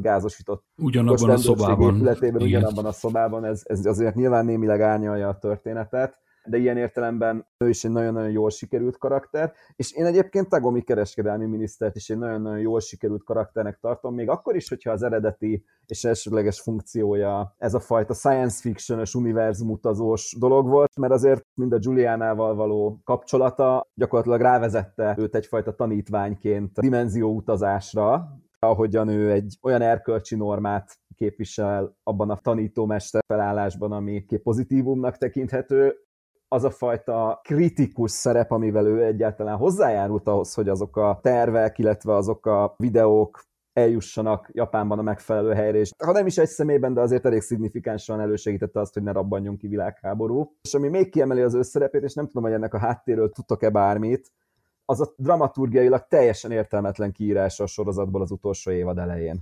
Tehát az a móda, hogy őtőle megszabadultak, és semmilyen szerepet nem kaphatott abban az évadban, ami a multiverzum szempontjából leghangsúlyosabb, számomra az egy értelmetlen megoldás volt, és nem tudom, hogy ennek volt-e bármi oka, nem tudtak megállapodni a színésszel, vagy bármi, de én az ő távozását a sorozatból kifejezetten korainak, értelmetlennek és funkciótlannak tartottam, azon kívül, hogy nyilván, hogyha ő maradt volna, akkor még árnyalni kellett volna a történetet, és lehet, hogy nem férnek bele az epizód számba. Nem tudom. Én ezzel olyan szempontból vitatkoznék, hogy én magával a kiírás tényével egyetértek, mert ugye amikor végül is sikerült az ő elsődleges célját megvalósítania, miszerint eljuttatta azt a filmet a németekhez, Smithen keresztül egészen a Führer irodájáig, illetve az az asztalhoz, amiről a podcast elején beszéltünk. Neki ott ezzel az éve az kifutott. Szóval a negyedik évadra már neki nagyon maradt ott mit, mit ézni. Mint ahogy Frank Frinket is kivezették a harmadik évadban, mert ő is leírta azt az évet, amiért az ő karakterét létrehozták. Inkább a kivezetés módjával volt problémám, mert ennyi erővel ő dimenzió utazóként egész egyszerűen leléphetett volna és ennyi. És mondjuk egy másik dimenzióból, a háttérből mehetett volna hozzá tanácshoz, mint mondjuk Jodához ment Luke a Star Wars-ban, ugyanúgy elmehetett volna Tagomihoz is Juliana. Ha konzekvensek lettek volna magához a karakter ívhez és a a cselekményhez, akkor valami hasonló lezárás kellett volna.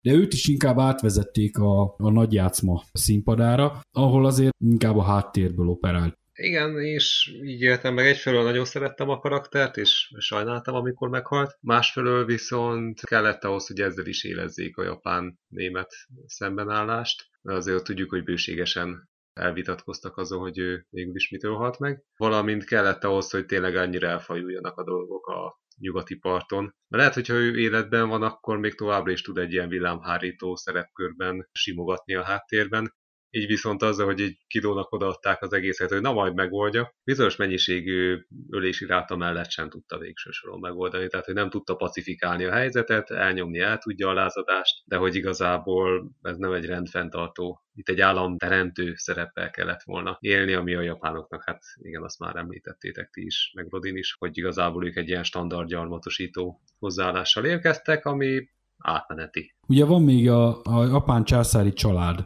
Akihito. ugye nincs megnevezve, de ugye ő volt a, a trónörökös. Ugye Hirohito, mint császár nem jelenik meg a sorozatban, csak utalnak rá. Viszont nem is ő játszotta a nagyobb szerepet, hiszen ő kapott egy golyót még az első évadban, hanem a felesége, mint önálló politikai tényező. Tagomi szerepét lényegében ő vette át a negyedik évadban, illetve Kido ők ketten osztoztak Tagomin. Mondjuk a japán császári család az nagyjából megfelel annak a képnek, amit egyébként is elláttak, tehát hogy azért háttérben voltak politikailag szorítva, ilyen kirakat szereplők, de azért valamennyire tudtak politikailag maszatolni, hogyha arról volt szó. A Yakuza főnökből volt kettő. Hát, igen, hát ők fogytak szépen, hogyha nem tették a feladatukat, akkor Kidó megszabadult tőlük. Volt még itt egy-két japán karakter, akikre a nevükre nem feltétlenül emlékszünk, viszont a szerepkörük az fontos volt. Volt egy jobb keze Gidónak is, illetve volt egy jobb keze Tagominak is. Ezt a pozíciót mindig betöltötte valaki, mielőtt meg nem halt. Viszont annyira jól látszott az a főnök beosztott viszony, meg ez a hierarchia, ami ugye a japánoknál egy nagyon fontos dolog. Kidónak volt az a őrmester, a Hapa, az a Hawaii születésű japán, aki végül elárulta őt, Togominak volt az a Kotomochi titkára, aki szintén dimenzióutazó volt, ezt ugye a kezén vettük észre leginkább. Igen, ő egy érdekes dimenzió utazó volt, mert ő ugye atomtámadást szenvedettek között volt a másik világban, és ha jól emlékszem, meg is magyarázta, hogy ő, hogy azért jött át, úgymond emide, mert itt még mindig jobb az ő szemszögéből. Ez is egy érdekes kettősség, hogy nyilván ebben a konstellációban Japánt nem érte még atombomba. Folytassuk akkor az ellenállókkal. Hát ez egy ilyen gyűjtő kategória. Ugye ide tartozik a címszereplő Hétro Ebertsen, aki az ember a fellegvárban. Juliana Crane, Trudy, Fring Ed, illetve ugye az első évadban Dixon volt a fő ellenálló, később pedig ez a Wyatt lett lényegében a ellenállás motorja. Róluk egy pár szót ejtsünk akkor. Kezdjük Julianával. Van egy párhuzam az x Ha visszaemlékeztek rá, úgy Muldernek is volt egy húga, akit mindvégig a sorozatban keresett. És ugye ez a motivum itt is megjelenik, Juliana révén, aki úgy szintén a hugát keresi, aki ugye eltűnik, aztán meghal, aztán mégis él, aztán mégis meghal, Igazából a x se kaptunk választ végül arra, hogy mi történt Mulder hugával, ugyanis többször is föltűnt a huga a sorozatban, valamilyen formában, míg ki nem derült mindegyikről, hogy hát ez nem is a huga. Valami hasonló felütés lehet szerintem Trudy és Juliana között is. Trudyból végtelen mennyiségű Trudy hát, van. De így... Ezért forzasztó az a karakter, mert hogy legfeljebb jön helyette még egy. Az ő karakter ívében szerintem a legszebb az volt, hogy bemutatta, hogy hogy lesz egy teljesen kívülálló fiatal hölgyből egy végletekig eltökélt lázadó. Őt egyébként én a halál angyalának is szoktam nevezni, ugyanis Hétró Nebelcenen kívül, meg ugye Wyatten kívül szinte mindenki meghal, akivel ő kapcsolatba kerül. Lett légyen szó a szüleiről, a testvéréről, a Trudy édesapjáról, Dixonról, hullanak az ellenállók, hullanak a németek, mindenki hullik körülötte. Szerintem, hogyha lett volna egy atomháború ott a japánok ellen, és utána az egész bolygó egy ilyen üres puszta, akkor lett volna benne egy, egy Julia igen, közepén, igen. aki szóval malmozik, hogy a... neki irányosan vastag volt a plotarmója. Lehet, hogy azért nyert a Fekete Kommunista Unió a nyugati parton, mert ők nem ismerték Julie. Igen, tehát, majd, hogyha elmegy oda, akkor ők is meghalnak. A sorozat végére mindenki meghal, aki a kapcsolatban állt vele. Smith is, meg Smith felesége is. Szóval Smith fia is meghal. A Tamás? Tomás, igen. Kovács Tomás. Tamás? Kovács Tamás. Igen.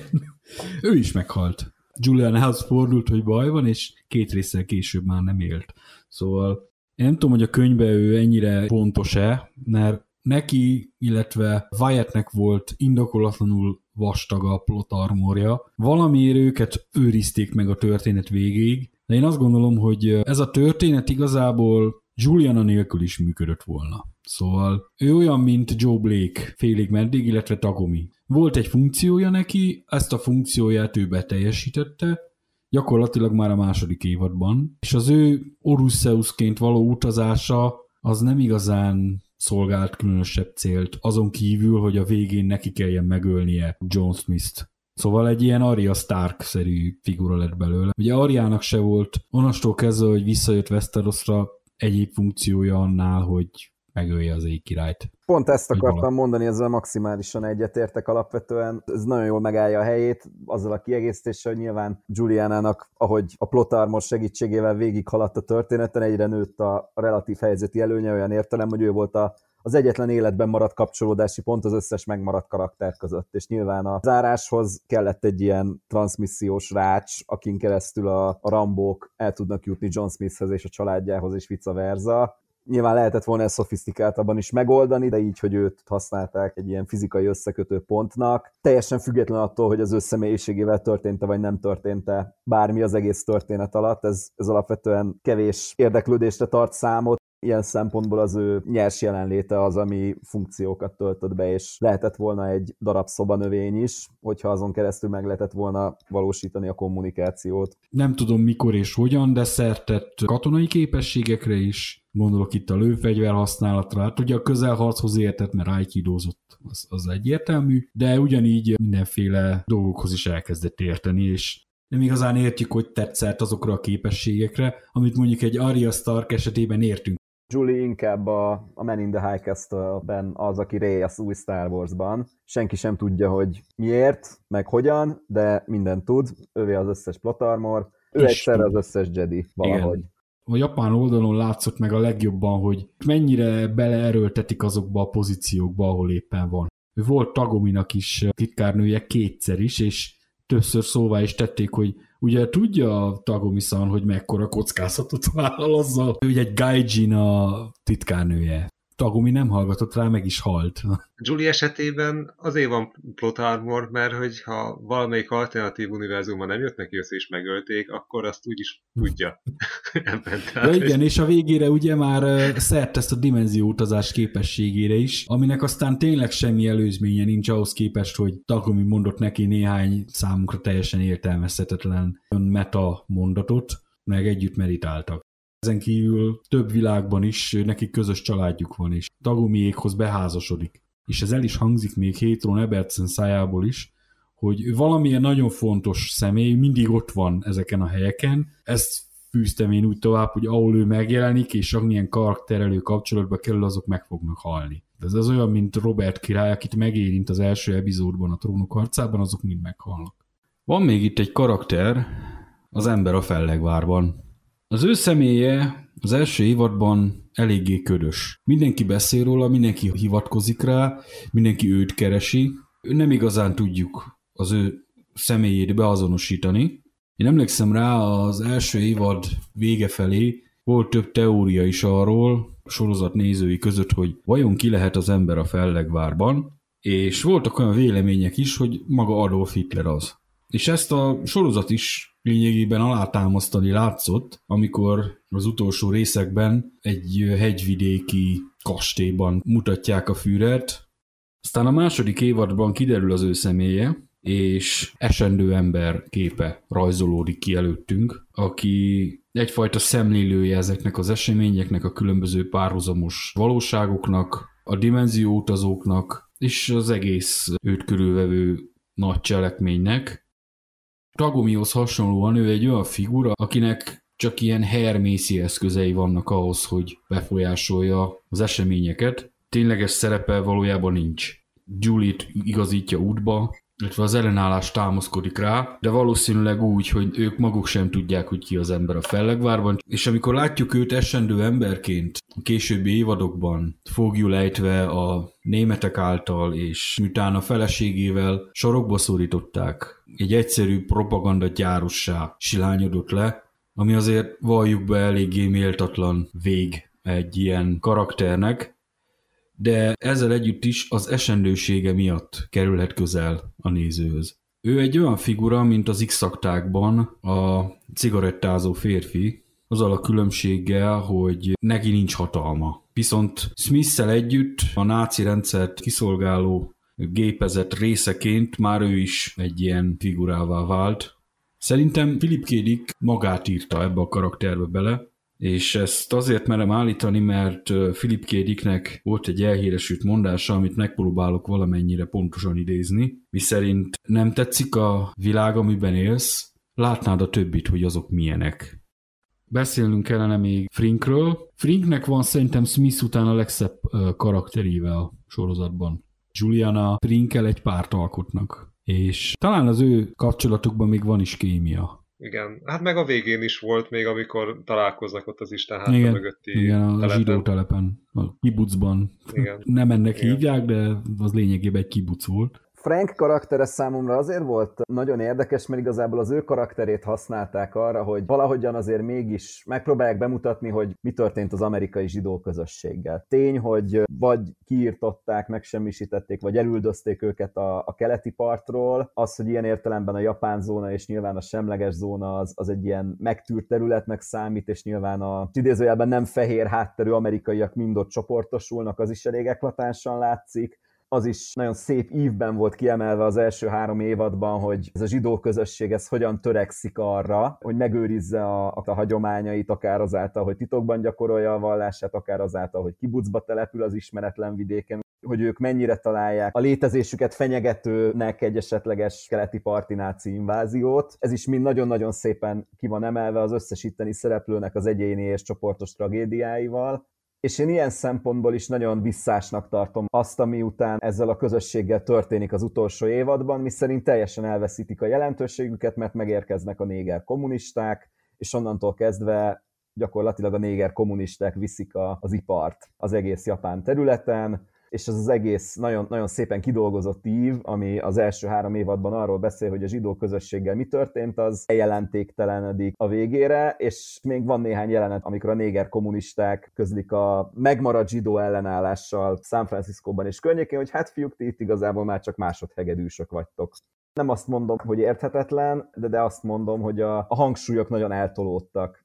Szegények ott elég el is fogytak, tehát semmi nem maradt belőlük, ami felkelést próbáltak kelteni a filmekkel, az sem jött össze. Akik maradtak, azok már megint a kommunisták. Tehát szerintem ezért is volt ez a fajta hangsúlyváltás.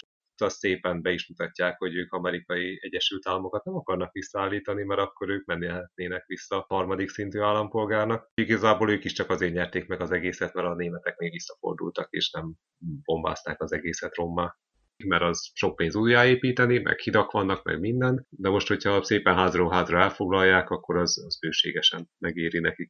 Egyetértek Gradinnal avval kapcsolatban, hogy a zsidó közösség, mint az üldözöttek egyike, nagyon szépen körvonalazódik az ő alakjában, és bejárja azt a pályát nagyjából, mint Juliana, mint Ed, a barátja, meg mint Wyatt, de az ő sorsa inkább a mártíromság felé viszi. Én a karakterfejlődésben leginkább a szegény Robert childen emelném ki, mert ő volt az, aki tényleg végig sodródott az árral, és hát utána végül is csak sikerült neki valahogy eljutni a japán feleségéhez, de ő volt az, aki tényleg legjobban sajnáltam az összes többi közül, mert úgy külsebben nem érdekelte a nagy politika, ő csak szeretett volna megélni, csak hát nem mindig hagyták szegénynek. Szerintem az volt még a japánok között egy ilyen érdekes híd a, a két kultúra között, az ő kapcsolatuk, mert azért sok vegyes Hát házasságot nem látunk ott. Ugye van még itt két mellékszereplő, az egyik Ed, az egyetlen homoszexuális karakter a sorozatban. Ő gyakorlatilag azt csinálta, amit Frink csinált, csak ő túlélte. Csak Ő, ő ő, a igen. gay, ő a gay side. aranyos volt, én igazából nagyon bírtam a fejét. Tényleg Ő ismeri Julie-t és túlélte. Ő olyan, mint Joe Boyega a Star Wars új filmjeiben. Ott van mindenütt, semmi funkciója nincs. Hát de ő igazából ilyen mellékszereplő volt. Jó, az elején van minimális funkciója, lázadgat, ő gondolja a legkevésbé komolyan a lázadást. Nem véletlen hozzák aztán a régiségkereskedővel össze, aki meg az átlag kisember, aki boldogulni akar a nagy játszmán kívül. Ő csak pénzt akar Disclaimer, keresni. nem úgy hozzák össze őket. A két karakter az nagyjából azonos helyi értéken áll, csak ugye az egyiknek az a főbb motivuma, hogy homoszexuális, a másiknak meg az, hogy az ügyeskedő kisember, aki csak jól akar járni. Ők ketten ilyen hobbitok ebben a gyűrűk ura sztoriban. Valahol részeivé válnak a nagy játszmának, csak nincs akkor a jelentőségük. Hát meg azért humanizálták ezt az egészet, hogy ne csak ilyen izé, szociopata őrültek legyen. Ugye itt van még nekünk Wyatt, aki szintén egy kis ember, csak ő belőle forradalmár lesz. Cowboy, Ő a Han Solo cowboy. ebben a sztoriban. Akinek körülbelül annyi oka van lázadónak lenni, mint Han Solo-nak. Nem több. Én azért szerettem Wyattet, mert hogy ő, ő egy ilyen John Wayne típusú cowboy karakter volt, aki nagyon ügyesen próbált harcolni, csak igazából amikor bejöttek a nácik, akkor őket aztán szépen ledarálták. Ennek ellenére viszont benne maradt ugyanúgy a sztoriban, mint Julian. Nem is igazán értem, miért lett belőle lázadó, miért nem maradt meg egyszerű fekete kereskedőnek. Hát mert akkor már túl sokan mentek utána, tehát hogyha... Lázadóként nem mennek utána sokan? Hát a fél birodalom őt üldözi. Hát jó, de, de akkor már tud valamit csinálni, de szerintem hogy már nem tudott volna elbújni, tehát hogy túlságosan ilyen high profile. De ők a végén Volt, összejöttek a Júliával, nem? Igen, összejöttek. Na, hát ugyanezért lett lázadó Han Solo is annó. It's about Ők- the P-word. Plusz neki nagyon szép szakállat is tudtak növeszteni, úgyhogy az, az eleve plusz Mhm. 10 pont. Valóban, egyébként ő akkor jön be inkább a képbe, amikor ugye elfogynak Juliana körül a lázadók. Még egy pár szóban a kommunistákról, a Black Communist Rebelről, ami mennyire volt ez válteszi jóslat a sorozat készítőitől. Ők ugye még nem tudhatták, hogy lesz 2020-ban egy Black Lives Matter mozgalom is. A klasszikus iskola révén ők még ideológiát is kanyarintottak a mozgalom mögé, aminek igazából nem látom előzményét, szóval most egy fekete honnan tudná azt, hogy Marx, meg Engels, meg, meg Lenin, meg, meg ezek mit csináltak? Szerintem ez ilyen kubai típusú Hát de, lehetett, hogy Franco, Kubának vagy ott volt, Franco, de bocsánat. a Castroék se voltak kommunisták. Ők, Castro ő kinyírta a kommunistákat. hát igen, Csak utána, amikor Szovjetunió irányából kaphatott fegyvert, hát akkor... igen, Lehet, igen. hogy- ugye, Lehet, hogy átjöttek azok a, azok a holofilmek is, vagy videófelvételek, vagy tekercsek, amikben a szovjet, meg kubai, meg kínai propaganda volt, csak azokat ábenzenék nem értették, hogy hogyan így a képbe, és így, így ledobták a feketéknek. Feketék meg azt hitték, hogy ez a valóság. a negyedik évad egyik nagy gyengesége, hogy a Black Lives Matter mozgalmat azt így teljesen előzmények nélkül építették föl. Vagyis voltak ilyen flashbackek a sztoriban, hogy ekkor és ekkor ez meg ez történt, és a klasszikus kommunista mozgalmat próbálták a feketékre ráhúzni, párhuzamban egyébként a 60-as években a Black Panther mozgalommal, tágabb értelemben Martin Luther King mozgalmával is. Ezek a párhuzamok a sorozatban is megjelennek tényszerűen, ugye amikor Kovács Tamás édesapjával éppen mentek egy presszóba, és nem szolgálták ki a feketéket, ugye? És ez is ugye minden negyedik évadban történt. Azt akarom ezzel mondani, hogy itt azért ennek az egész szála izzadságszagú volt. Teljesen előzmény nélkül bevezetni egy ilyen vonalat, szerintem ez az egész lázadói vonal működött volna feketék nélkül is. Illetve voltak a lázadók közt feketék, ott volt például Lem. Hát csak addigra ők elfogytak. Ez mondjuk igaz, Hát, hogy hogy a- elfogytak. Hogyha ilyen felkelés van, mindig valami marginalizált csoportból nő ki. Kínaiaktól tudtak kapni valami fegyvert, azok kommunisták voltak, hát akkor jó, akkor ők is kommunisták lesznek. Narratíva az tényleg inkább ilyen polgárjogi vagy Black Pantheres narratíva volt, amit lehetett látni. Nekik igazából az volt a lényeg, hogy a japánok azok így Igen, igen, ki. de külön hangsúlyt fektettek arra, hogy a feketék forradalmi élcsapatát is bemutassák nekünk.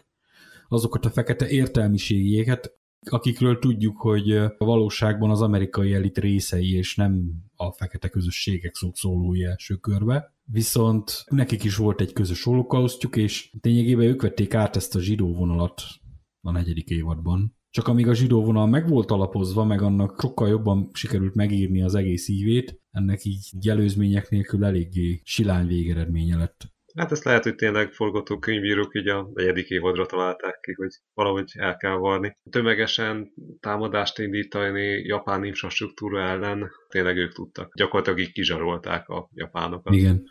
Megkapjátok az olajat, szépen tipli van, és akkor utána béke lesz és vidámság. Hát mondjuk ezt a békét és vidámságot is abban a kontextusban kell értelmezni, és nyilván a soha meg nem született ötödik évad ezt körbejárhatta volna, hogy azért egy fekete kommunisták által uralt, felszabadult nyugati part, az vajon mennyivel vághatott volna neki jobb kilátásokkal a jövőnek, mint gyakorlatilag akármelyik gyarmati sorból felszabaduló fekete afrikai ország. Főleg, hogy azokat eltüntették a föld színéről is. És újabb analógia, majd megjelennek a kínaiak, meg a bűnözők, bevásárolják magukat. Igen. Onnan Keleti partiak, mikor mondják azt, hogy jó, hát most nem romboltuk porra az egészet, de akkor bemegyünk katonailag és pacifikálunk, és akkor szépen egyesül az anyaországgal. Akkor most, hogy így a végére értünk, így megkérdezlek benneteket, hogy nektek hogy tetszett maga a sorozat, illetve hát a befejezés, ami ugye trónok harcánál is eléggé megosztotta a közönséget. Egyik állandó szerzőnk emiatt nem vesz részt a mostani podcastben, ugyanis neki annyira nem tetszett a befejezés, hogy hiába győzködtük, nem tudtuk elhívni. Hát én úgy gondolom, hogy amennyire nekem tetszett maga a sorozat, és nagyon jó analógia a trónok harca, annyira nem tudtam hova tenni a befejezést. Már nagyon sokszor, sok szempontból körbejártuk azt, hogy ott, ott mi történt, mi nem történt, miért kellett ezt az egész lezárást egy etlen évadba besuvasztani. Vannak olyan kontextusbeli elemek az egész történetben, amik nem csak váratlanok és illogikusak, de ellent mondanak mindannak, amit az előző három évad kvázi felépített. Itt van például ez a valahonnan a Balkáról, vagy a, vagy a sehonnan előmászó Görcman nevű SS tábornok, aki a végén ugye lepaktál Smith-szel, és egyetlen kvázi zseniális húzással lefejezik az egész náci vezérkart átolt szettig, majd hasonló élesrátásról téve tanúbizonyságot kvázi oda csúsztatja Kovács Jánosnak az atomfegyverek indító kulcsait, mondván, hogy hát akkor te innentől igazából teljes autonómiát élvezel, és tulajdonképpen csinálj, amit akarsz,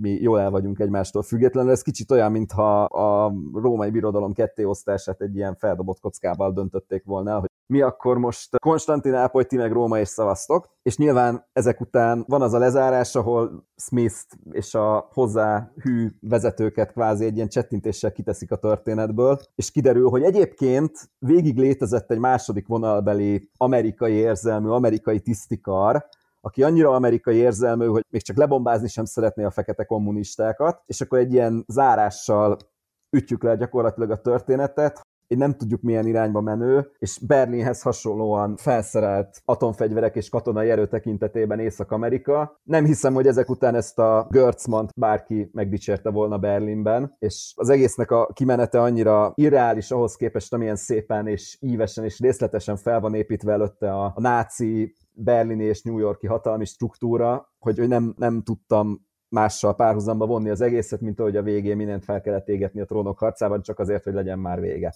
Ugyanez igaz a japánok kivonulására is a, a nyugati partról, és ahogyan ott még mindig jobban meg lehet fogni olyan értelemben, hogy a gazdasági nyomásgyakorlás, meg az erőforrásoktól való függőség, meg az a érték probléma, hogy akkor a katonai megszállással, ha nem tudjuk elérni, akkor próbáljuk meg valahogy békés módon, illetve annak a nyitottsága, hogy utána ez a tiparti állam mire képes, amiről már beszéltünk is. Amit szintén nem tudtam hová tenni a sorozatban, az az egész tömeges megsemmisítéssel, népírtással kapcsolatos felütés, amivel a végén próbálják megideologizálni azt a néző számára, hogy hát de hát Smith az végül is miért gonosz, és hát végül is miért kell őt így eltávolítani a nézőtől, mielőtt megöljük amikor ezzel a néző valószínűleg pontosan tisztában volt addig is, csak vad ettől függetlenül szerintem elég helyen érzékeltetve volt a sorozatban az, hogy itt nagyon sok észak-amerikai náci asszisztált a különböző emberiség elleni bűnök elkövetésében, és az, hogy utána ezt ilyen túl hype vizuális effektekkel próbáljuk meg kiemelni, hogy a, a szerencsétleneket tigristankkal tapossák a földön, ennek a funkcióját nem igazán éreztem, azon kívül, hogy próbáljuk meg eltávolítani a nézőtől Kovács János karakterét. Ez nagyjából hasonló volt ahhoz, mint amikor Daenerys felégette királyvárat, hogy most már ideje volna megszabadulni tőle, akkor, akkor gyorsan kövessen el valami csúnyát, de az legalább a jelen időben történt, és nem volt egy ilyen múltbeli visszaemlékező katyvaszba beágyazva. És akkor a legvégén amikor az egész multidimensionális történetet azzal oldják fel, hogy az áró jelenetben megérkeznek a nem tudjuk kicsodák, valószínűleg az itt elpusztított nem fehér személyeknek a különböző más univerzumokból származó alter egói. Az is egy nagyon dramaturgiailag megható zárójelenet, igazából nem nagyon lehet hová tenni, és több kérdést nyit ki, mint amennyit bezár, hiszen miért jönnének ők ide egy másik univerzumból, mi a biztosíték arra, hogy ebben a világban ezek az emberek nem szembesülnek több jelenséggel, vagy nagyon nehéz megfogni azt, miért érezte a sorozat annak szükségét, hogy, hogy valamiféle árnyat lezárás helyett egy ilyen Disney verzióban búcsúzzunk el a történettől, és, és én úgy gondolom, hogy ez a, ez a diszonancia, ez nyilván egyrészt érthető, mert, mert nyilván, ha lezárunk egy ilyen történetet, akkor annak természetszerűleg nem lehet olyan kicsengés, ahol az ember azt érzi, hogy szimpatizálunk a nácikkal, de ezt ilyen formában megoldani, hogy hátat fordítunk és ráverünk mindarra, ami az előző évadoknak az összetettségéből adódik, én ezt nagyon-nagyon diszonánsnak éreztem, és nem tetszett. És maga a sorozat, az előző évadok? Nagyon jó felütés, árnyalt karakterek, nagyon jól megmagyarázható változatos fordulatok, nagyon átgondolt képi világ, mindenkinek javaslom megtekintésre, azzal a kritikai élel, hogy az utolsó évadot azt ne nézzük túlzott várakozásokkal, mert akkor csalódni fogunk. Én folytatnám az értékelést.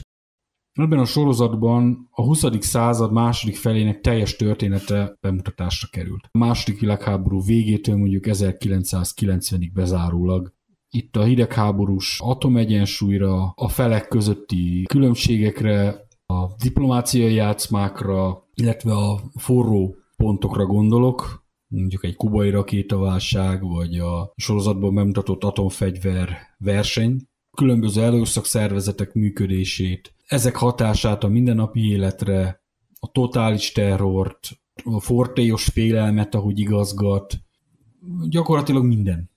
Úgy gondolom, hogy a cselekményben a dimenzió utazós szál kivételével jó-rosszul sikerült az összeset elvarni. A dimenzió utazó szál viszont szerintem nyitva maradt. Lett egy ilyen meta-szerű befejezés, ugyanúgy nem értettük, mint ahogy Taguminak se értettük a vonalait a homokban. Soha nem derül hogy ez tulajdonképpen mi. És ugyanez a baj a dimenzió utazó szál befejezésével is, hogy most azzal, hogy átjönnek ide azok, akik itt meghaltak, és ott nem, a náci birodalom az erősebb, mint valaha. Már az nem csak a félvilágot uralja, hanem az egészet szinte. Japán meg ugye visszaszorult, gyakorlatilag lejátszódott már a 60-as években egy kisebb rendszerváltás a sorozatban. A többi résszel úgy nekem nem volt problémám. A karakterdrámák nagyon jól meglettek írva, az a kettő-három, ugye Smith, Kido, illetve Frank, a mellékszereplők is egyébként, azokkal se volt gond. Én úgy gondolom, hogy ha a dimenzió utazó szállat most elfelejtjük és nem veszünk jobban tudomást róla, mint mondjuk a másokról a trónuk harcában, akkor szerintem rendben volt a befejezés. Azzal együtt, hogy ugye a negyedik évad jóval gyengébb volt minden szempontból, mint az azt megelőző három. Igazából nekem tetszett a negyedik évad is. Méltó volt a sorozathoz a befejezés, és itt igazából sikerült egy ilyen digféle, kicsit elmosódott, kicsit furcsa, időnként kicsit érthetetlen befejezést adni neki. Hát ráadásul azzal, hogy gyakorlatilag az összes fő karakter meghalt, gyakorlatilag az alternatív univerzumoknak lehetőséget adtak rá, hogy bármikor visszajöhessen akár egy Smith, akár egy Himmler, még akár egy Frink is, kivéve Juliana már belőle van.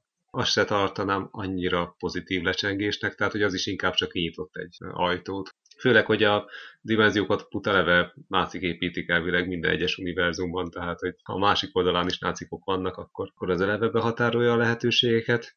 A fenntartásaimat a nyugati parti terület önállóságával azt már emlegettem. Hát, hogy miért vágták ketté a birodalmat? Milyen bőségesen volt az emberiség történelme során, amikor úgy dönt valaki, hogy hát ő az egészet egyben nem tudná kezelni, hogy akkor inkább megfelezik a tortát, mint hogy senkinek se jusson. Római birodalom esetében is úgy döntöttek, jó vagy rosszul. Vagy rakétakulcsot a simán oda lehet adni, mert gyakorlatilag mind a két félnek vannak atomrakétái, tehát nem nagyon kezdenek egymással lövöldözni innentől kezdve, tehát hogy ez egy ilyen kényelmes helyzet. Egymással fognak úgy is kereskedni, persze lehet, hogy a jövőben lesz ott is konfliktus, de akkor az meg a mindnek halunk kategória hogyha atomháborút kezdenek. Úgyhogy nekem tetszett. Már nem nagyon lehetett hova kifuttatni szerintem a forgatókönyvet, tehát hogy ez megint ilyen íráskényszer volt, hogy tudják, hogy be kell fejezni egyik évadra, valakinek oda kell adni a hatalmat. Miután már bőségesen túlfutottak a Dick által írt anyagon, ezért a kreativitást én hmm. értékelem.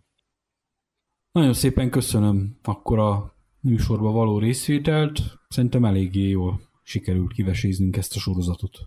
A hallgatóknak pedig a műsor letölthető lesz a honlapon, illetve a különböző podcast felületeken is. A legközelebbi viszont hallásra. Viszont hallásra! Szervusztok!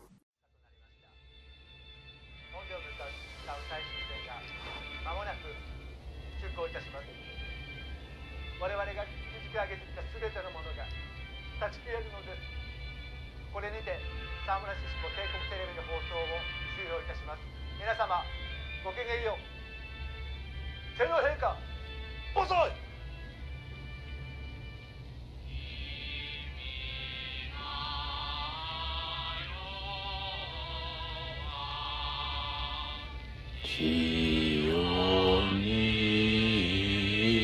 断ち切